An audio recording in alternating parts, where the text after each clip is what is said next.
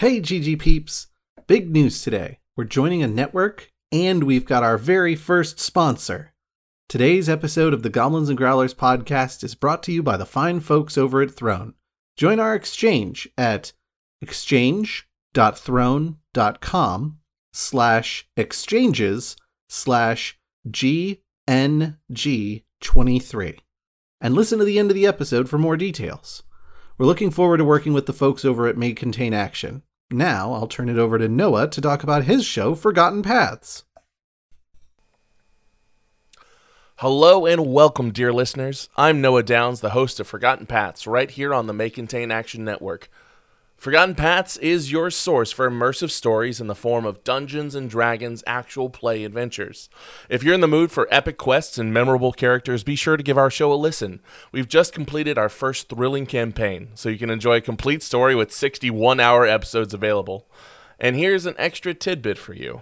As we're gearing up for Campaign 2, we're keeping you entertained with exciting miniseries releases and some awesome guests. So stay tuned for even more adventures to come.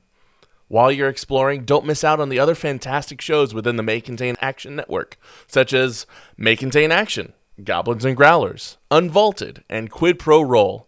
You can find them all linked in the show notes.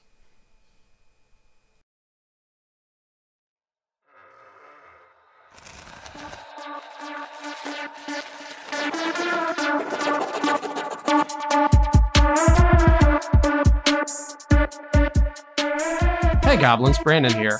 Uh, if you enjoy what we do and you'd like to help support us create more and maybe even take the podcast to weekly, then the best way right now that you can support us is to head over to patreon.com slash goblinsgrowlers. You can find all the different stuff we do there, one-page dungeons, uh, bonus audio for things, all kinds of stuff. So head on over there, uh, and even if it's just a dollar or, you know, however much you're comfortable doing, or if you can't put anything toward the Patreon, just tell a friend about it. Tell somebody about the podcast. That's another great way to support us. So, uh, patreon.com slash goblins growlers, uh, and we'll see y'all soon.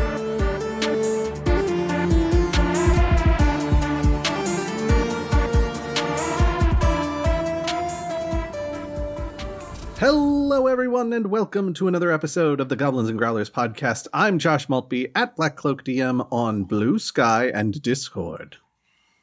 Uh, I'm Brandon Dingus at Way of Brandolore in places. I guess my best advice for you here. I'll, I'll future I'll future proof this podcast for you.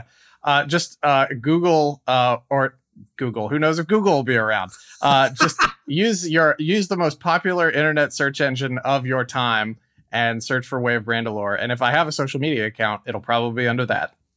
Hey, the benefit of picking a social media handle and sticking with it. Mm-hmm. Consistency. I believe in really, systems, Josh. I'm just really excited for three years from now when you're like, man, this Mandalorian joke isn't really holding up the way I wanted it to. So from here forward, I'll be Publio Brandy Brandio or something like. no, I'm committed. This is the way. and that sounds like that sounds like a lame knockoff Hobbit's name, Publio Brandio. I was thinking he's one of the Sackville like... Baggins from, from from the Brandywine area. I was thinking it sounded like a really iffy spell you could cast. a Publio Brandio. It also sounds like one of the pseudonyms that like people in the late 1700s would use to write letters to the editor supporting independence in the United States. Fantastic. Everybody everybody back then thought it was really vogue to give themselves a pseudonym of some like Roman uh, thinker like Publius or Cato or something like that. I oh my god. How has your week been, Brandon? Oh, it's been fine. It's been fine. I mean, it is only Wednesday. It is only Wednesday. This. But yeah, it's been fine. Scott's complained that we spend a lot of time at the top of these podcasts jawing about nothing. So I'm trying to I'm trying to make his wish come true and just no. uh, yeah, it's been a fine week. Let's let's get going. No, no. Scott's complaint was that if we're gonna have our audio cut out, af- everything after the first three and a half minutes is basically the worst possible time. Yeah, yeah. We'll we'll release a mini sode of our of our sewing circle of just complaining about stuff. Uh, but this, I'll, I'll tell you what, I am excited though Oh, I'll tell you why. I'm excited though. I'm excited yes. because we're finally getting back on track with getting stuff recorded, not the day or two days before we have to release it. I know, right? Uh, we're recording this in mid October, and you, dear listener, are listening to it, provided everything goes according to plan, which, based on our current map, it should. You'll be listening to this in mid November, which is how we'd initially set up our calendar to begin with, so that we wouldn't be asking Scott on Saturday morning to edit something for the following Monday. Yeah. It's like when your plane's leaving at like seven o'clock and at like six forty five, you're like, well, I better get to the airport. I'm sure it'll be fine. It'll probably be Yeah. fine. Scott like meekly messages us like on Friday nights, like, you guys, you guys planning on recording tomorrow? my my calendar says I should have something from you. I, I see that there's an episode release coming up, and I'm wondering what kind of turnaround you're anticipating on this. Quick. Uh, honestly, honestly, mad props to Scott for always managing to get these episodes out, even on the couple of occasions that we haven't given him audio until Saturday night. Yeah. Still anticipating a Monday release. I have Yeah. said on multiple occasions, Scott, we've gotten you this this audio so late. If we need to make an announcement that the episode's going to be like a day or two delayed, totally fine. Not a big deal. And he's like, I'm a professional and also Batman. Oh, uh, one little one little tiny bit of inconsequential news, but uh, uh, over the course of the last several days, I have gotten us caught up on our YouTube uploads of the video part of the podcast. Ooh. 'cause- Uh, sort of behind the curtain, that's an extremely manual process for me. Uh, but I ended up building an Adobe Premiere template to allow me to just drop stuff in. Uh, and so I like I get up in the morning, set it up, export it, uh, and, and I have Premiere set up to automatically upload it to YouTube. So like everything's there. There's just several older ones that are set on private right now, and I have to mark them as public so they'll be released. Um, so by the time you hear this, they'll be on there. So if you'd rather see me saying this uh, rather than hear me, you can always do that now. I'm trying. I'm going to try to get better about that. It just fell. It fell off the radar while I got busy with some stuff. That's fresh, sir. That's very fresh. All right. You want to get into today's topic? Yeah, and I think I think we should first address the cynical reason why we're doing uh, this topic today, and that is uh, last year, last year, 2022.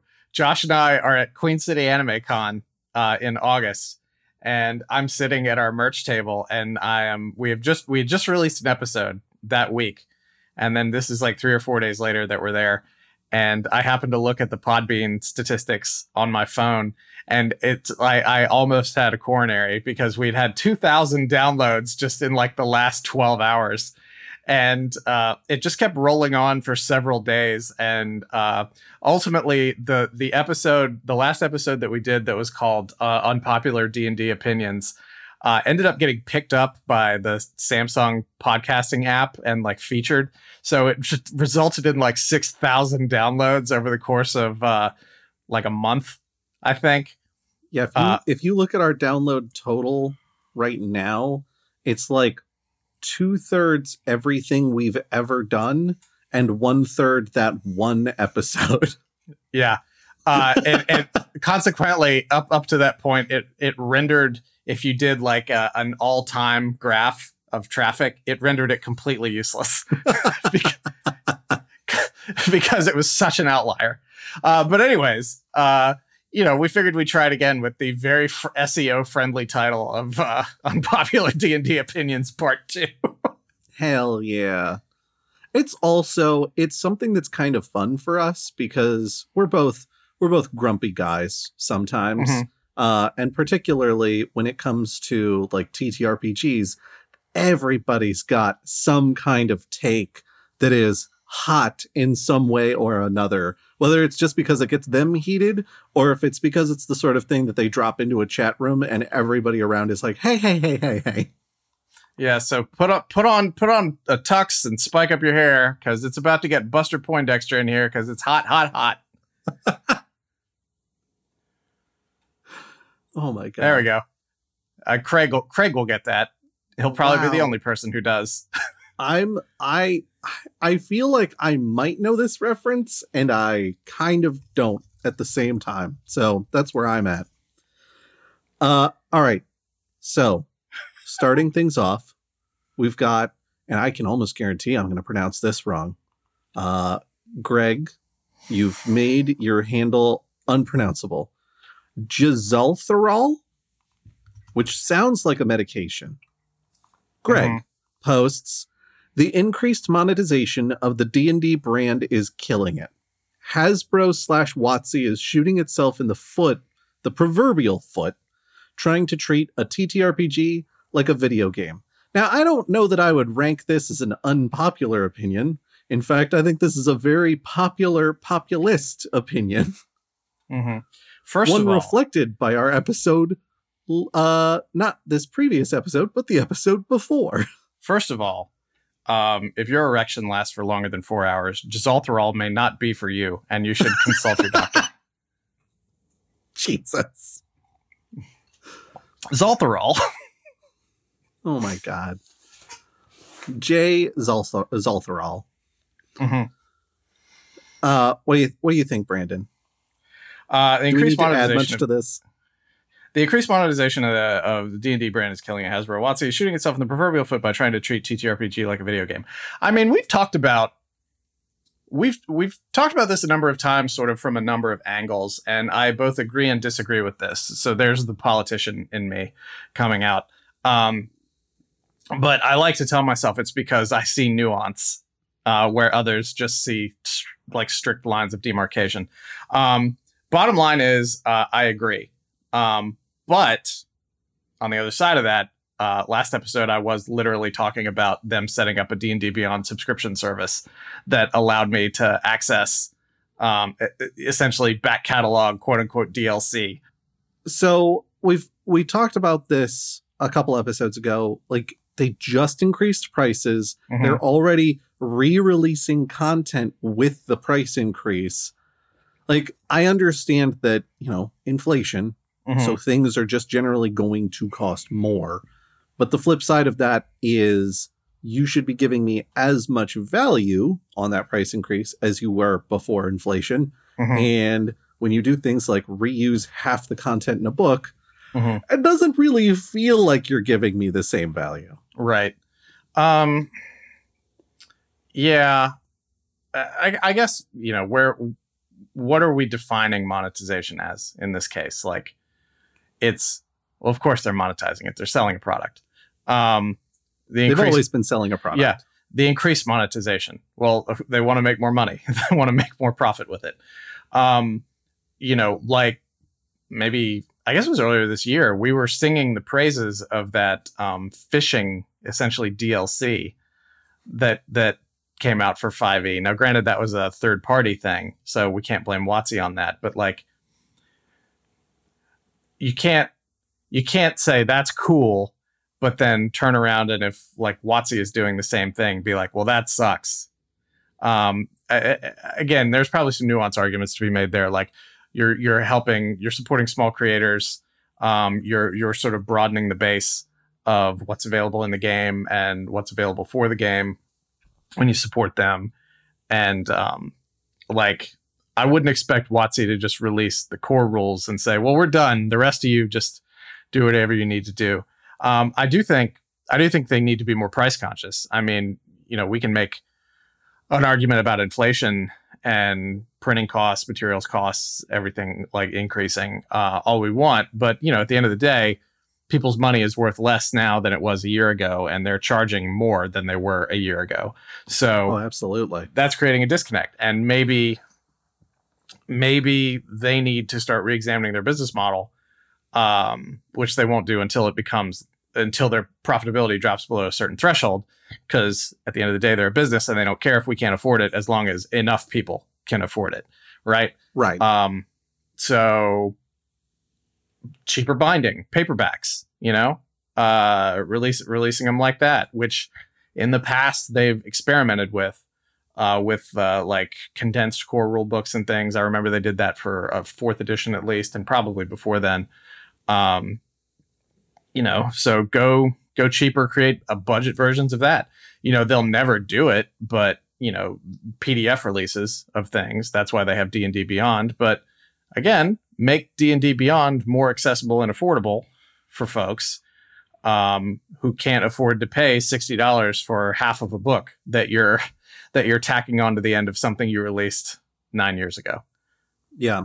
I we've already heard from Craig that on hearing the Phandelver episode, he was like, "Oh, I thought that it was going to be all new content."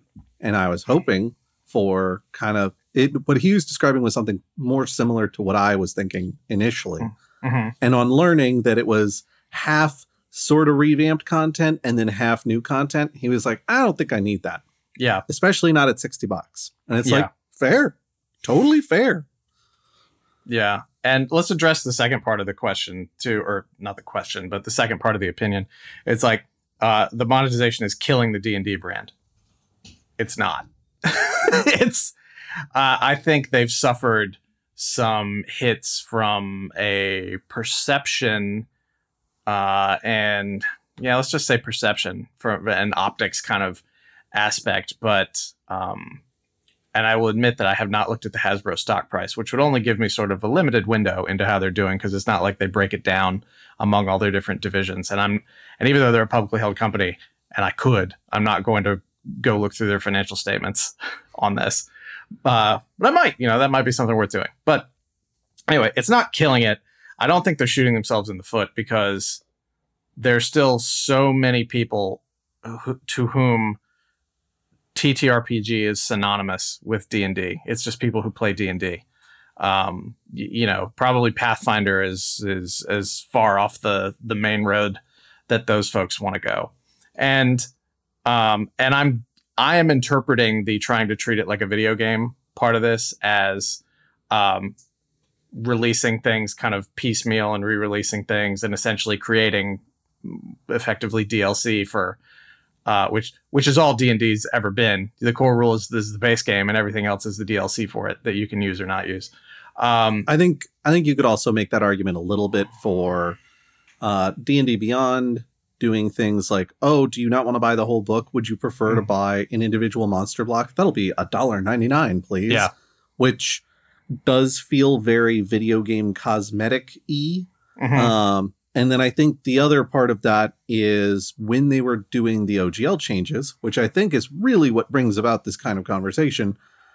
Um, part of that was they didn't want other people to be able to build virtual tabletops with particle effects, which Right. to me says that they're looking to build something more like a video game. Well, I mean- play with your friends. Well, yeah, I mean, and they are because we've all seen the demos of the uh, isometric uh, interactive dungeons. So, I mean, that's Yeah. exactly that's exactly what that was. Um, Yeah. So, I mean, I don't know why we're su- why we would be surprised by that. Really, um, I mean, the joke about fourth edition was it was basically a video game that you played with pen and paper. So True. now that they've caught up with it, the technology has caught up with their with their dreams. Like, why wouldn't they try to execute that? Um, that's not Yeah. the way I. Yeah. That's not the way I prefer to play. Like, if I'm gonna do that, I'll just play in an MMORPG or, you know, a massive single player or something like that. I don't like playing Yeah. MMORPGs because I have an addictive personality and I have other stuff I need to do during the day. Um, Catch catch Brandon becoming a Genshin Impact whale. I have no idea what that means. Just trying to just trying to unlock those specific characters. I have I have no idea Uh, what you're talking about. Uh, just uh, I'll I'll cover it real quick, and then we should move to our next unpopular opinion. Basically, there are you're familiar with the concept of a gacha game. Uh, it may, Are you why don't you explain it? it to me so I can be sure you know what it is?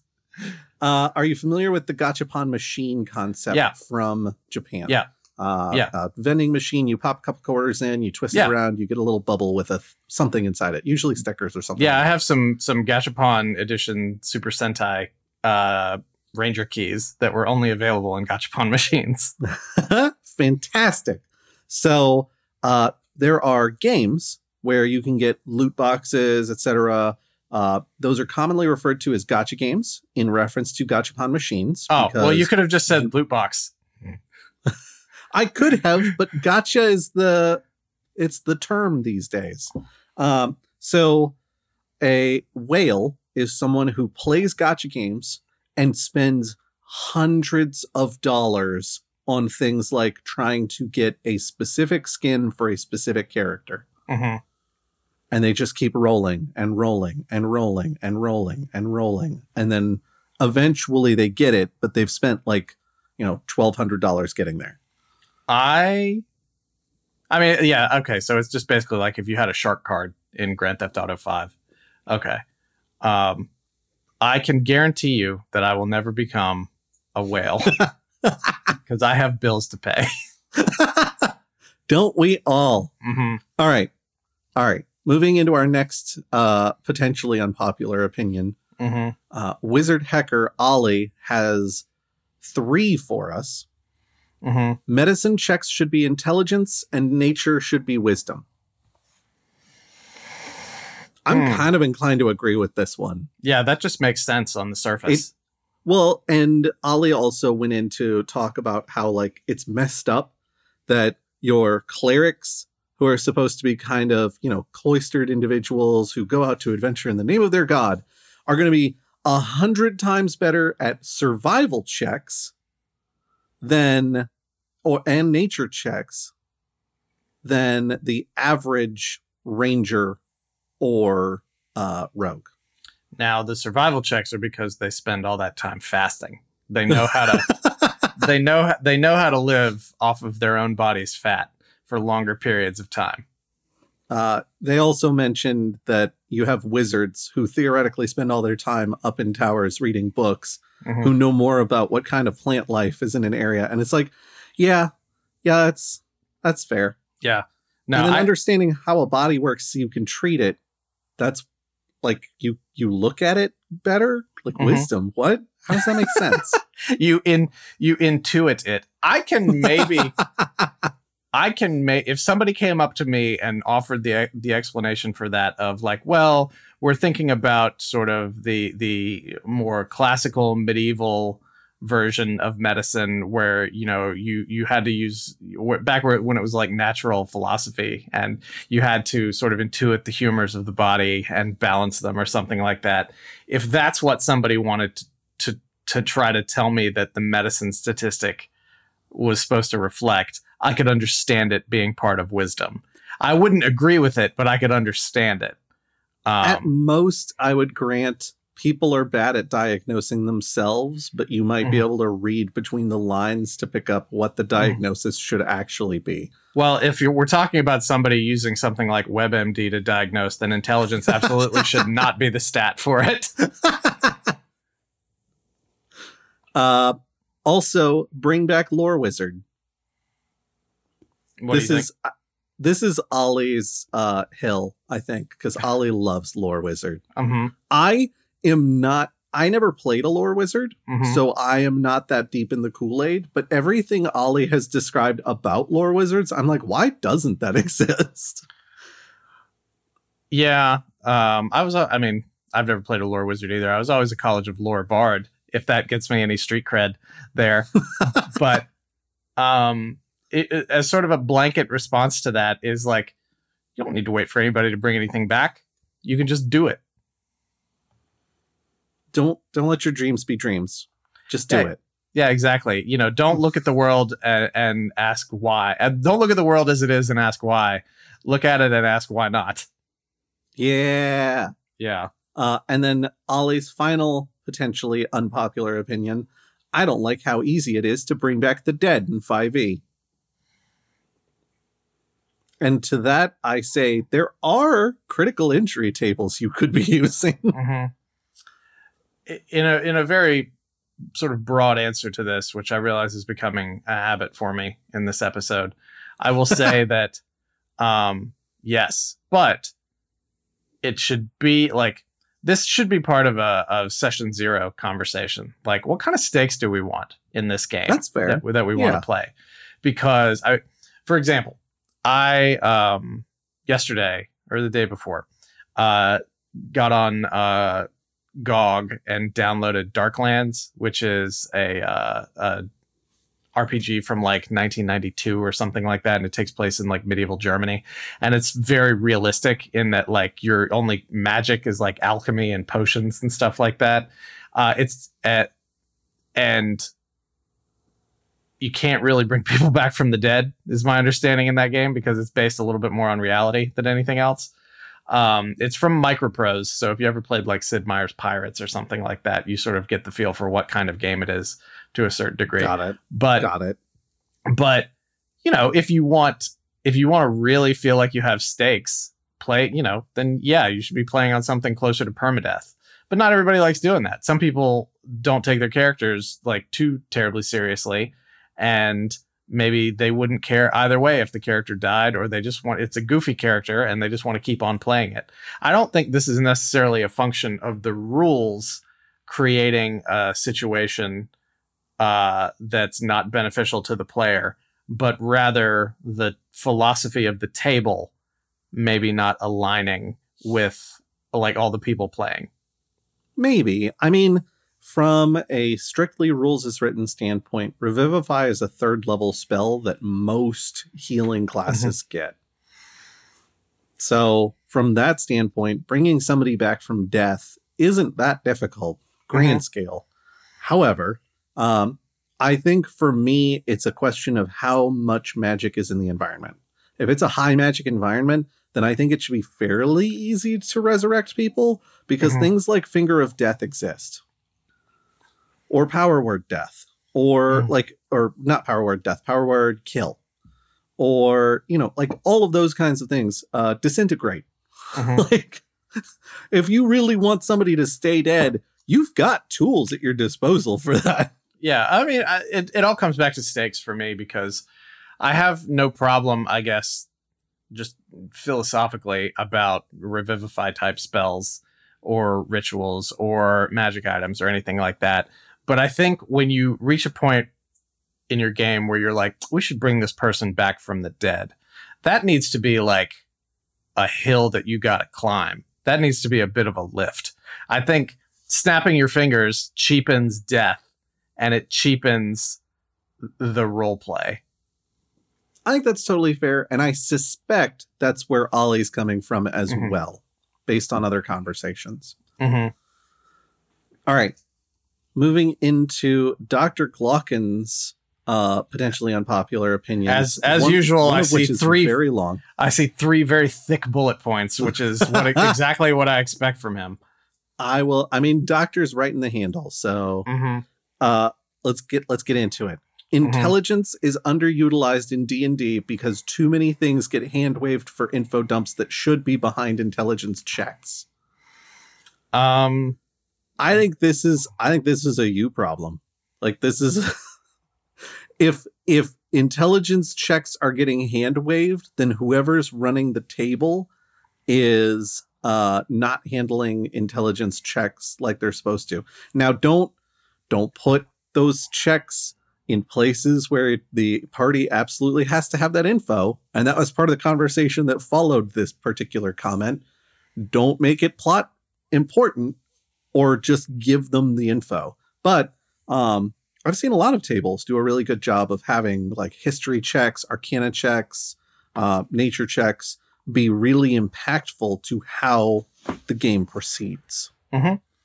yeah, I think info dump is really the key phrase here because just you you basically said the same thing I was going to say that if you if you're using that as a keyword, then this really lies with the the GM. Uh, Yeah. This this issue and. I don't know if it's necessarily like a capital C complaint because from the like from the flip side of it, you got to look at it as like the GM neither can nor wants to sit there and have like their list of like 10 bulleted items of information that the party may find useful and just keep rolling checks on it. And I and I know there's probably way there, there are definitely ways to streamline that and I'm using sort of a an extreme example. But um I agree that if there's if it's something necessary then they shouldn't have to roll for it and if there's a chance they and if there's no chance they could fail or succeed they shouldn't have to roll for it Agreed. Fully, fully agreed. Uh, it's it's better to have those rolls be for things that are very optional and potentially beneficial, Mhm, depending on how that info is utilized. mhm. Uh, next up, having to plan for multiclassing hurts class balance and is the source of a lot of balance issues in 5e. I, I don't know that this is an unpopular opinion. I think it's just the facts. Yeah, multiclassing is silly. And I say that as a person who has a character that is a triple multiclass. Um, it's silly I mean, that character is a bit silly. So, yeah. Well, it's silly because nobody realistically puts in the role playing work to multi-class, right? Like if I'm like a level five fighter and then I decide that I want to multiclass as like a bard, we're not going on some some quest of discovery for me to like find my love of music or poetry or something like that. It's just like, well, I'm taking a level in bard, and now I get, uh, you know, now I get uh, an instrument, so I'm going to carry this this drum around with me, and I think I think multiclassing needs to be handled a little bit differently. Like, let's say let's say you're level five and you're about to go up to level six, right? Um, I think you need to, when you go to level six, you just take your next level in fighter, but then you declare that when you level up again, you will be multi-classing as X, Y, or Z. So that way you buy the GM probably several weeks uh, to help sort of figure out what the role-playing aspect of that is. Um, so, uh, like, I almost think a multi-class needs to be handled like a college major. Like, you get a little comfortable with the character, you get an idea where you want to take them, um, or maybe you just decide it's time for you know a change or something like that, and then you you declare that you're changing your major, uh, but you still have to you know wrap up a couple of things, and you have to take some foundational classes in the new major before you can actually say like I am a bard. I have played in a campaign where you could get bonus experience for a variety of tasks and things. Mm-hmm. Um, and that experience would be for specific categories of training. And so if you did a lot of a thing, regardless of whether or not it was part of your class or something you were trained in, you got experience toward the next time you wanted to level up, potentially leveling up into that thing. Mhm. Um, some of it was like weapon proficiencies, some of it was like actual class features such as Bard. But I thought that was a particularly fascinating way to handle it and encouraged you to, if you wanted to take a level in Bard, start doing Bard stuff before you're a Bard, Mm-hmm. which uh, is a principle that has treated me very well in a corporate environment as well. Mm-hmm. Being a bard. Start doing Bard stuff. Yeah. Uh, but yeah, I think I'm I never like saying like that people just need to uh, let me I'm trying to figure out how to how to articulate this because I've got the thought very clearly in my head. But people should want to role play and the rules shouldn't have to force people to role play and snapping your fingers and being like i'm a wizard now. Now what? Um it it's not satisfying from a storytelling perspective uh and, or, or character development or anything like that Bringing us back to Dr. Glocken's actual complaint, though, class balance was the concern. Uh, Mhm. because when you spend, when you are like a level five fighter and then you dip into Bard for a few levels, Mhm. uh, the benefits you get from becoming partially a Bard are n- kind of outweighed by the handicaps you're taking towards being a better fighter Mhm. because a level two bard, level five fighter is probably not quite as effective as a level seven fighter. hmm I mean, I would almost argue that that is that fits by design because you being a jack of all trades and master of none means you sacrifice proficiency in one thing to be all right at several things. True. And I think I think it depends on the table once again. I think there are tables where everyone is optimized such that taking that two level dip or what have you Mhm. uh, ends up feeling like it's costing you a lot. And then there's tables like ours where none of us is really optimizing our characters, so to speak. right. So you being a triple multi-class, you still feel like an effective character amongst the group because the rest of us are just doing yo-yo nonsense anyway. and there was I designed that character for a reason because he's a wrestler. So I needed, I needed sort of the strength and rage of the barbarian. I needed the the ability to fight without a melee weapon of a monk, and also getting like a second wind in wrestling or something like that. And then I needed the performance capabilities of the bard. So uh, I will very meekly argue that I had a, an in story justification as I planned out what that character was going to become. I mean, I think that's reasonable. Mhm. Dr. Glocken's final unpopular opinion, and this one I think is actually an unpopular opinion Mm-hmm. Drizzt is overrated. Solid character, and I enjoyed the prequel trilogy when I read it, but he's an emo, sometimes edgy Boy Scout, which makes him particularly appealing for people who first started reading his books when they were teenagers. Um, I can't argue with that. I really can't. Yeah, for anyone unfamiliar with Drizzt, that's Drizzt Do'Urden, a Forgotten Realms famous character on the same scale as someone like Minsc the Barbarian, who's currently very popular in Baldur's Gate 3. Mhm. Uh, he is a drow dual wielder who ends up very like paladinic in behavior uh, from a vast number of R.A. Salvatore books. Mhm. And I think we we ended up having this conversation as well. R.A. Salvatore uh, weaves a particularly compelling world for people to be running around in. Uh, but his characters sometimes leave things to be desired, particularly when he's like, I want their behavior to be like this, so this will be their alignment. And then that character has no nuance. Uh, yeah, that's. I mean, that's a huge problem with fantasy authors just overall. They um, and just and and writing in general. Like you get an idea of the character in your head, and then you're just very prescriptive about that character's traits and behavior. Um, when really characters are like people, and you need to explore them for a while before sort of figuring out exactly who who they are and how they behave. So Yeah. that so R.A. Salvatore, there's my writing advice for you. God knows you need it. Well, and you definitely listen to this podcast. Yeah. Is R.A. and Salvatore thank you for listening. is R.A. Salvatore still alive? I think so. I- Okay. it, his stuff was popular like 30 years ago, yes. 40 years ago. Uh, So, I can I can only speak to 30. I can only speak to 30 years ago because I wasn't reading them before that. All right, that covers all of Dr. Glocken's I unpopular will opinions. I will I will ask Dr. Glocken this. I was like if you had to choose between Drizzt or Tasslehoff Burrfoot, who would you choose?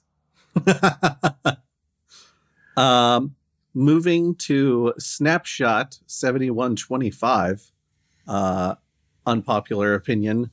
I will die on the hill that floor dice count. You roll what you roll. GTFO. I am more likely to accept the uh, if you roll a floor dice, it's an immediate one.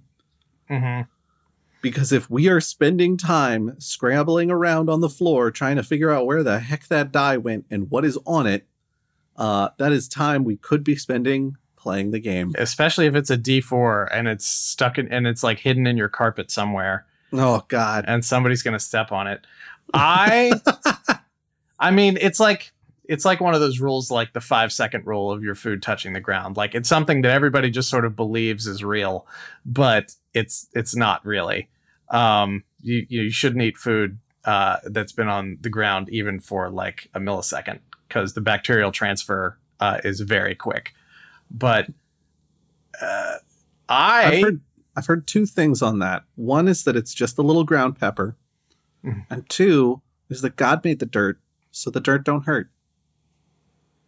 I also do. That is an unpopular life opinion as far as I'm considered. Um, but I, I guess, I guess I would allow floor dice if on, on as long as two conditions were met. One is that I trust the person who's rolling, uh, not to be like, oh, it's a, it's a twenty. You rolled a d twelve. Oh, uh, uh, uh, I'm uh, and that they're not it's not happening because they're throwing wildly they have rolled their die in, in a very conservative manner and through circumstance that was out of most people's control or unforeseen uh, it has found its way to the floor That's fair. If it's almost like Rube Goldberg machine esque ricocheting off of things to end up on the floor, Mhm. I might count that die. I absolutely might count that die. But if somebody's not going to be a responsible die roller, I, I'm not going to put up with that.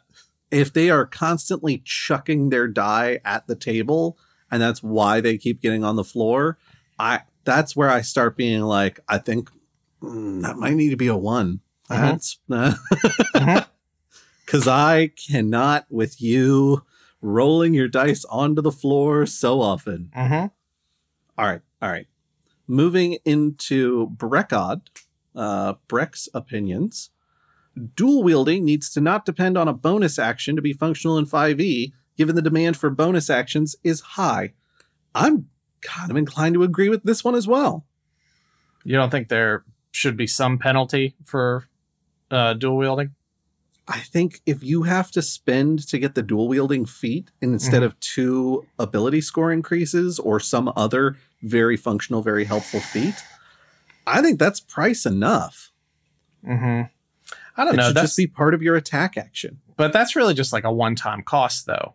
Like you you pay a one-time cost, and then with if if, if there's no bonus action, uh, then you perpetually you have improved your attack, um, and eventually, eventually, um, I think the benefits will far outweigh the cost from the player perspective on that, and it- Maybe. it's a, then it becomes a balance issue.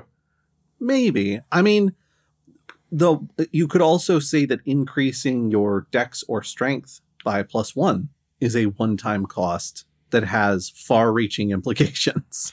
It does if it changes your thresh your bonus your like uh modifier threshold. Yeah, well, that's what I'm saying. It's Oh. like if you do an ability score increase instead of a feat, Mhm. then you can get an additional plus one in whatever stat that is. Like that's two ability score increase. You can get a plus one in anything. Mm-hmm. Uh, and that's if that's dex or strength, then not only are you getting the attack bonus, like to hit as well as the damage, but you're also then getting the skill bonus for all of the skills associated with that and the saving throw. Mm-hmm. Like, I don't know. I feel like I feel like making you spend your bonus action is a little bit too high of a cost is the Mhm. problem here. Mm-hmm. if there was something if there was something in between a bonus action and a reaction Mm-hmm. A bow action. instead Yeah. maybe but like i think it being a bonus action feels too steep Mhm. to me as well Or even if like there was a circumstance by which you would have to roll maybe like a disadvantage or something on your offhand or something like that. Um, not every time, but just occasionally, maybe if there were circ- certain circumstances. I don't know. I don't have the answer for this, but I just I do feel like I do feel like it imbalances it a little bit. But fair but again, like I don't have a solution for that. And one of my big one of my big philosophies in life is like you shouldn't complain about a problem if you don't have a, a suggestion for a solution to it. totally fair all right breck's next potentially unpopular opinion monks should get uncanny dodge and they should be the class that gets the most attacks whereas fighters main gimmick should be maneuvers Uh, big agree. I again, I'm inclined to agree with this. It just I- seems correct. I think Breck just has his head screwed on straight. Reasonable. Mhm. Uh, and this is the one that might actually push you Yeah. over the edge on that. I would, I would, if you I would. allow, oh, go ahead. if you allow rapiers and plate armor, gunpowder should be allowed. Just give the guns their historical reload time. Balance problem solved. I see you contemplating. I see the gears turning Yeah. in your head. he makes a very logical argument. Here, here is, here are my thoughts in sort of no particular organized way on this. Uh huh. Uh huh.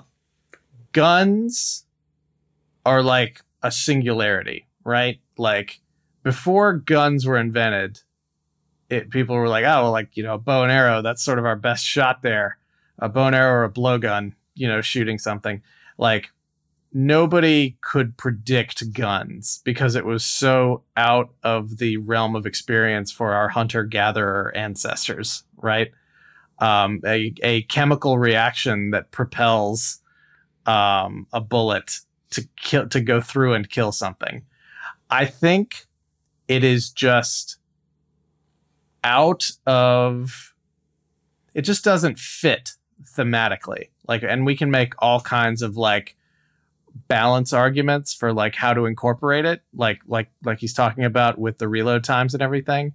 But i don't think any of that gets around the idea that it just doesn't fit. Like you put like a you know like a, a 17 or 1800s pistol in there uh like or or like a blunderbuss or something like that immediately you've you've got a pirate adventure whether you wanted one or not.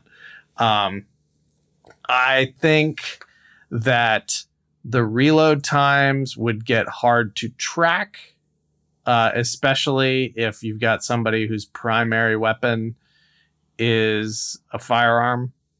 Um, I think that's the crucial component here is that if guns are going to be allowed, it can't be the primary method of attack for a character. mhm. It's it should be treated like crossbow plus, yeah. basically.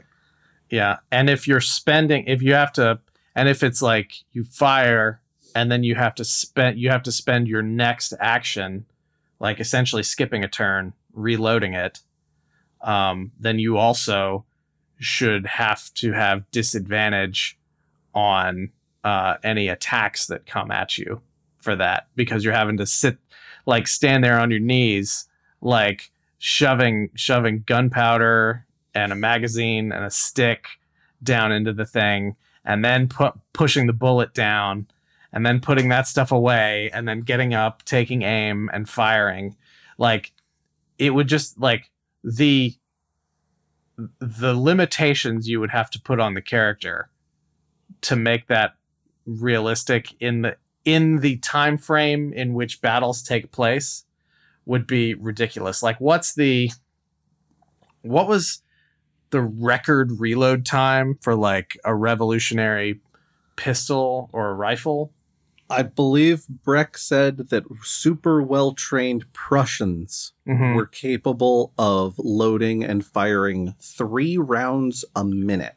Okay, three rounds a which minute. if you if you rounded that to 18 seconds per round uh, available to fire, hmm so you f- you fire and then you spend the next two rounds loading before you can fire again on the following round. hmm Uh, then that's Breck felt like that would be pretty reasonable for uh, balance.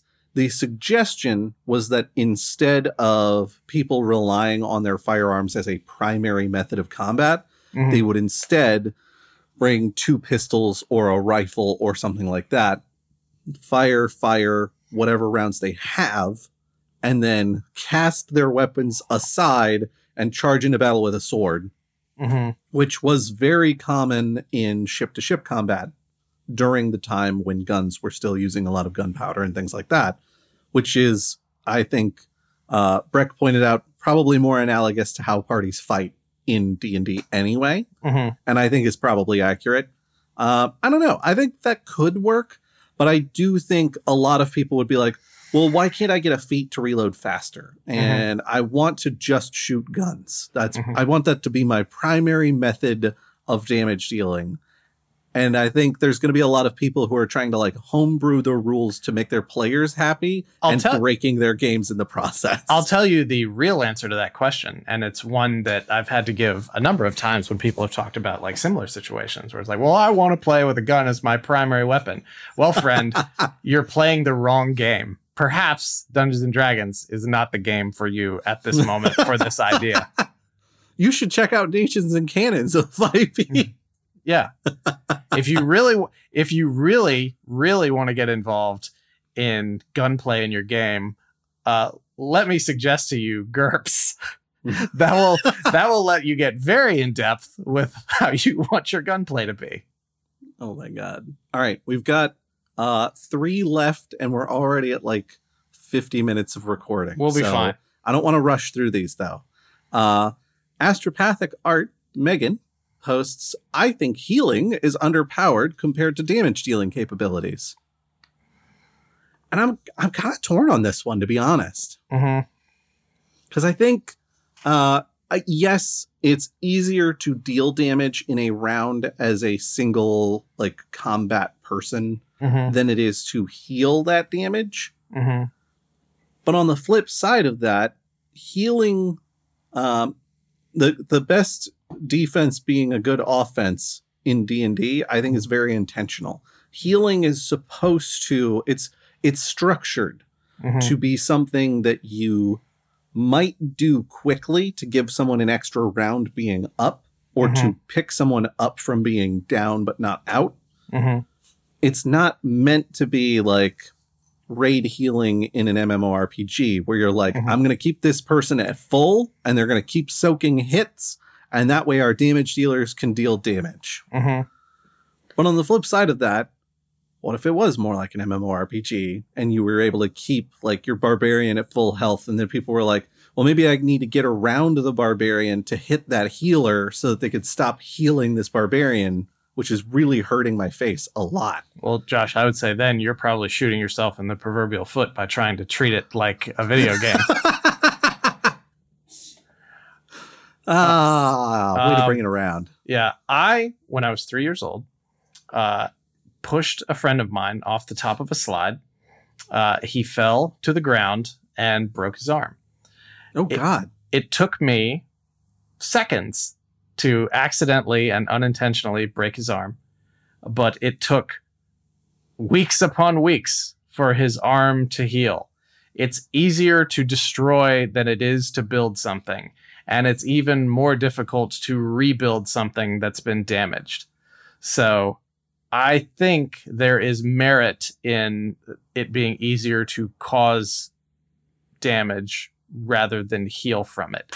If you wanted to do something like uh, and you know, I, I think Fallout as a series actually sort of um, sells this really well, where when you heal with the stim pack, like there are drawbacks to that. Like any you know in that you know in that game you have to take drugs essentially to buff yourself and to heal. And if you do too much then it causes a problem. I think any instant healing needs to come at a consequence. Interesting. I I do not mind the way D&D handles healing in of itself. Um, but I think if you were looking for something more consequential, you absolutely I that those rules exist. mm-hmm. Um I I don't know. I'm I still find myself torn on this. I think it depends on what kind of game we're running if I'm running something again low magic, uh, we've you know it's mostly people hitting each other with sticks and dealing damage that way. Then I think having healing be more challenging makes Mhm. sense. If it's high magic, then I want like if a fireball goes off in the middle of my party, I don't want it to be like everyone's singed and burned. You can only really save one of them. like it's Well- so brutal. Well, and I think my colors are showing here a little bit too, based on just the overall conversation of the evening, because I like stakes and consequences. Like it's Yeah. the way my brain is wired is I like to think out consequences of actions and try to figure out plans to avoid them. Uh, and sometimes they're successful and sometimes they're not. But if you don't go into it with an element of risk, then it's not fun. I hear you. I hear you. All right. Uh I want consequences. Hey, consequences. There we go. For yo-yoing characters who go down, get healed, and then go down again. Um, I 100% agree because that's realistic. I think that's fully reasonable. I I know I've played I played with somebody. I don't think I've played in a game like this, but I played with somebody who was in a different game where every time you went down, uh, you took a level of exhaustion. Mhm. Which, oh my god, Yeah. I would also accept every time you go down, your max HP decreases by some multiplier that's tied to your level or something like that. Um, is that a is that a temporary condition? until the end of Or- combat, until the end of combat, Ooh, okay, which Yowza. because like it, it would simulate compounding damage, right? Like if somebody slices my my arm with a sword, I'm gonna like my adrenaline is going to let me sort of like power through for a little bit, but eventually, just like when your legs start burning when you're running, when you get that pain like in your stomach and everything, the body just can only do so much. Yeah. Yeah, that's fair. That's absolutely fair. Yeah, I think this is somewhere where I would consider if they're yo-yoing, Mm-hmm. then maybe like critical injury table. Yeah. Like that's I think that would be my solve for this cuz it's like you've gone down too many times, you know, I'm going to I'll roll a constitution save. Yeah. And if you roll below uh 5 the first time or a 10 the second time or a 15 the third time and then every time you get a critical injury that number goes back to 5 or whatever it is. Because yeah, at a certain point, you're just the Black Knight from Monty Python. Yes, exactly. Exactly. Uh, okay. Our final written down unpopular opinion is my own, which is having strong opinions about what people should be playing is just another form of gatekeeping. Uh, and this is this is specifically a call out for the kinds of folks I've seen places like Facebook and Twitter and etc where someone's talking about enjoying a game that they're playing especially it seems to be D&D and this person has to kick the door open and be like you shouldn't be playing D&D like the thing you're excited about is done so much better in system XYZ Mm-hmm. Yeah. that's just gatekeeping but different y'all yeah. in my opinion That person's character class is asshole. um, I mean, it. Ne- like, first of all, you should never try to uh, derive any kind of satisfaction from any potential response you get to something online. Like, it's it's like that study that was done where it was discovered that like the it's faster to post incorrect information on Facebook to get the correct answer versus asking like, "Hey, does anybody know the correct answer to this?" Yep. Um, uh, just because people are well, I- I say people, I mean, I mean assholes are wired to uh, just neg anything that comes their way. They don't understand how people can be happy because they don't understand happiness and they don't understand how to let people be happy with what they're doing. They're egotists, they're narcissists. They they don't understand that just because they see the world a certain way that that me- that does not mean that they are right about it. it's a power thing, Yeah. right? Like you you I play all these different games that are really cool and you're just playing Dungeons and Dragons. Like, Well, I'll tell you. why would you still be playing Dungeons and Dragons Yeah. in 2023? And it's like because it's what they know. Like Yeah. get off it. I've said many times uh, how big of a Star Trek fan I am, and I, I, I used to be, and to a certain extent still am, like a huge like Star Trek canon nerd. Like what you know, the the canon levels in Star Trek are different than for Star Wars. Like in Star Trek, if it appeared on screen, then it happened. If it appeared in the books, it didn't happen. Like. Uh, you know, Star Wars has the different, the many different levels of canon, like you know, pre pre expanded universe getting converted to legends and everything like that. But um, there would you would always have somebody reference something and then somebody would come on and be like well no actually in this episode they did this and it would be like a really early episode of TOS or something before they'd really established the rules of the universe and so of course it contradicts something and I remember somebody asked um, I read this thing where somebody asked Leonard Nimoy about that one time and he's like I, forget what it was. It probably had to do with the 2009 reboot and how it was like changing the canon and everything, and people were upset about it. And somebody asked him about that. He's like, you know what? Uh, I just, and you know, and this was obviously past the point when he sort of reconciled his identity being just closely tied with Spock for the rest of time. So he was just very, he's, Yeah. you know, he was very pro Star Trek uh, the last like 30 years of his life. And he's like, the thing is, like, we just want to tell good stories and i think everybody can enjoy good stories the problem you know and, and nothing really necessarily has to follow canon. Canon can be whatever you want it to be for yourself personally. And you know he was talking about head canon before i think that was a term. And he's like the reason that people get so hung up on something like that is because it is something that they can they can control. They or that they can try to control. They can try to pretend to be an expert on it because they don't have control in other facets of their lives. Yeah. Yeah. I think that's a lot of it right there. mm-hmm. Yeah. So uh, if you feel the urge to reach out to us and tell us why we should stop covering D&D, for Mhm. instance, uh, don't worry about that. yeah Take, take a we- deep breath. Go touch Yeah. some grass. because we probably won't as long as it's the 10,000 pound gorilla in the Yeah. room, people are going to be talking about it. People are going to be playing it. and Will you- Okay. Will you, content producers, stop producing content related to this wildly popular thing that people want to consume more of? Also, I have a bridge to sell you. yeah. Go tell Twitch streamers to stop playing Call of Duty. Like, come on. um, yeah, uh, don't do that. But if you want to say encouraging things and and not be a gatekeeper, uh, join us uh, on the Discord at bit.ly slash goblin discord. Indeedly do. And if you want to Uh, help other people not be gatekeepers, uh, you can direct them to the podcast by telephone, telegraph, telling a friend about the Goblins and Growlers podcast. Word of mouth is not only the greatest Ludacris album, but the best way to uh, get people to listen to our podcast and to advertise it. And uh, uh, Josh, what kind of reviews do you encourage them to leave us? Uh, either thumbs ups, depending on the platform, or five stars. And if there's other things that they'd like to leave us that are less or worse than that, uh, we encourage them to reach out. Mhm. uh, social media or email contact at goblinsandgrowlers.com or on discord so that we can we can talk through whatever concerns you might have with leaving us a, a better review Exactly.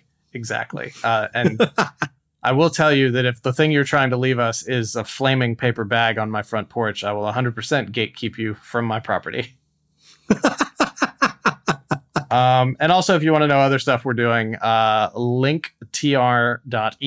slash goblins and growlers, our link tree that's got all our info on it. Um, uh, tell friend, tell your friend about that when you're telephone telegraphing them as well. Um, and then, uh, Josh, what are we talking about next time? uh, let's see next time we're going to be talking about the planescape release speaking of us not shutting up about d&d uh, which Suck is it. something that I think a lot something that I think a lot of us have been excited about because it is a callback to something that we thought we might never see again Mhm. until Spelljammer stuff started happening and we were like maybe Yeah. is it are they leading up to something and Yeah. here here we are here we are now Yeah. they were not subtle about telegraphing what they were going to be doing. From the time they released that that Monsters of the Multiverse book, they were not subtle about what they were doing, and even before then.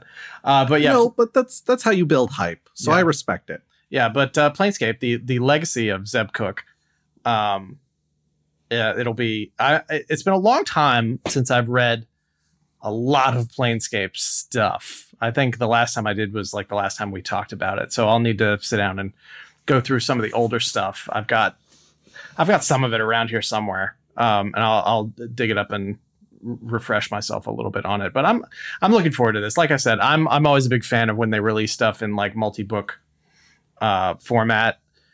Um, even though I would much rather them go back to the old box set way of doing things. Yeah.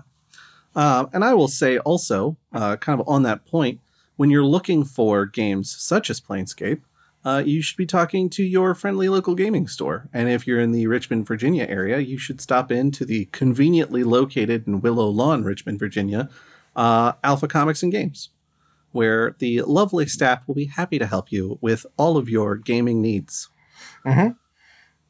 Um, what else do we have? Do we have any other any other items that we need to chat about? Well, I don't think we've got any other specific items. Hopefully, uh, people felt good about their hot takes being broadcast, and there will just be more conversation in the Discord after the release of this, where everyone's had a little time to think about their stances and other people's stances, and uh, come back to the table ready for some heated but friendly conversation. May all your floor dice be 20s, and we'll talk to you next time. Bye.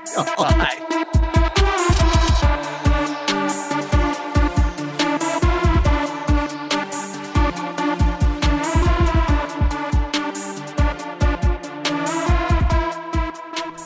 You like what you hear, consider subscribing and giving us a review over on Apple Podcasts. Especially early in the feed, subscriptions and reviews are super helpful for bringing new listeners our way. Thank you.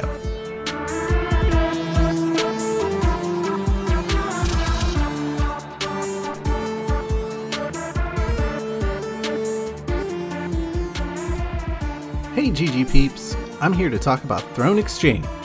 If you follow a variety of live streamers, you're likely already familiar with Throne as a concept.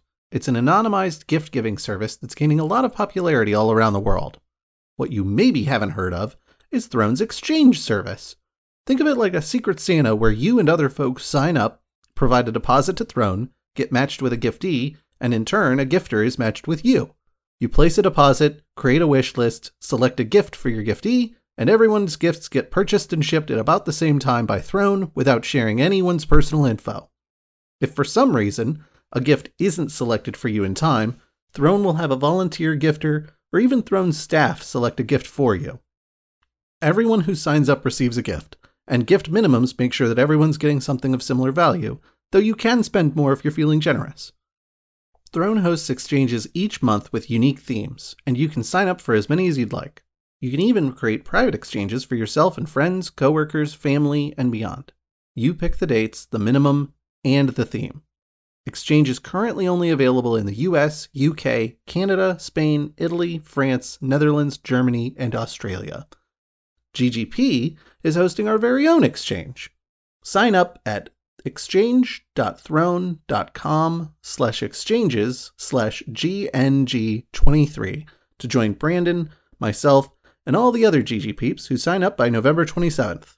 We'll then be selecting gifts from the 28th to the 30th, after which we'll do our exchange. Thanks in advance for using our link to support the show and participate in our exchange, and thanks to Throne Exchange for sponsoring us.